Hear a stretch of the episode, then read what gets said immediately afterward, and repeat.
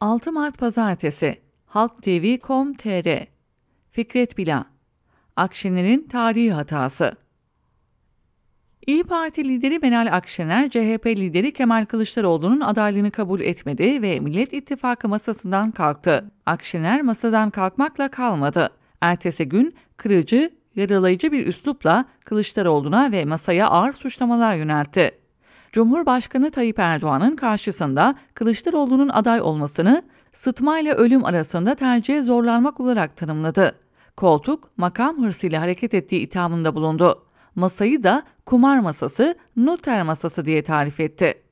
Kılıçdaroğlu'nun ve masadaki diğer liderlerin bu ağır suçlamaları hak etmediklerini söylemek gerekir.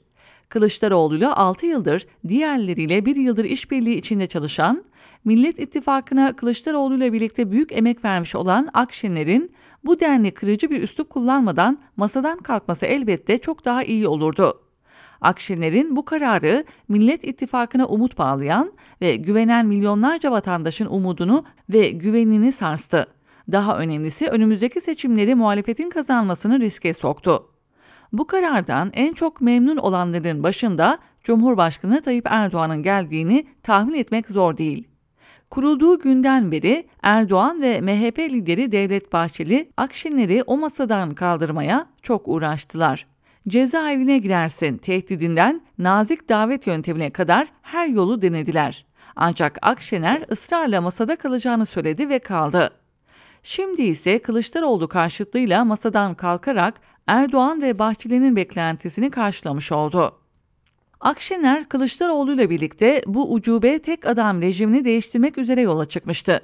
Ancak 6 yıl sonra masadan kalkarak giderek otoriterleşen, ülkeyi ağır bir ekonomik krize sürükleyen, hukuku yok sayan, insan haklarını, basın özgürlüğünü kısıtlayan tek adam rejiminin ekmeğine yağ sürmüş oldu. Önümüzdeki seçimleri muhalefet açısından riske sokarak tarihi bir hata yaptı. Muhalefetin seçimleri kaybetmesi, iktidarın daha da otoriterleşerek rejimini güçlendirmesi halinde bu sonuçtan Akşener sorumlu tutulacaktır. Akşener'in bir hatası da Cumhurbaşkanlığı adaylığı konusunda CHP'li belediye başkanları Ekrem İmamoğlu ve Mansur Yavaş isimlerinde ısrar etmesidir. Kılıçdaroğlu bir yıl önce belediye başkanlarının görevlerine devam edeceklerini, vatandaşa taahhütlerini hayata geçirmek için çalışacaklarını açıklamıştı.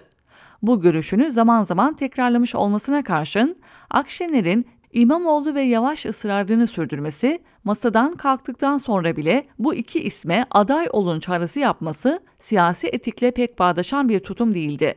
Kendisi aday olmayan, partisinden de aday önermeyen Akşener'in başka bir partinin liderini ve yönetimini yok sayarak o partiden ısrarla aday önermesi CHP'nin iç işlerine karışmak anlamına geliyor.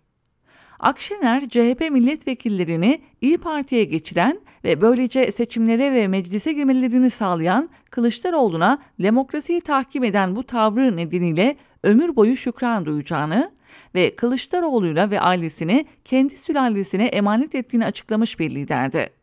Ne ara ve hangi gerekçelerle bu kadar sert, keskin bir Kılıçdaroğlu karşıtlığı biriktirdiğini anlamak gerçekten kolay değil.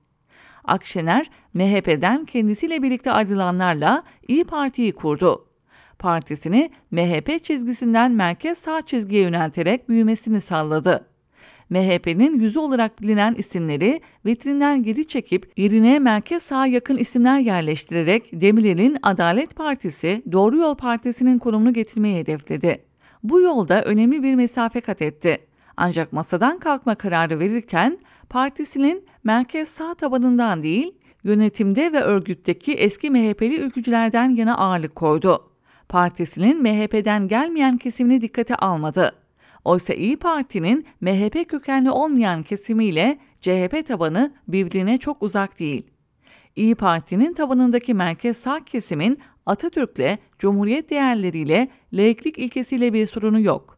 Tıpkı CHP tabanı gibi. Hatta iki taban arasında geçişler olduğu da bir gerçek. Bu kesimin Kılıçdaroğlu'nun adaylığına Akşener ve MHP kökenli yöneticiler kadar bir karşıtlığı söz konusu değil.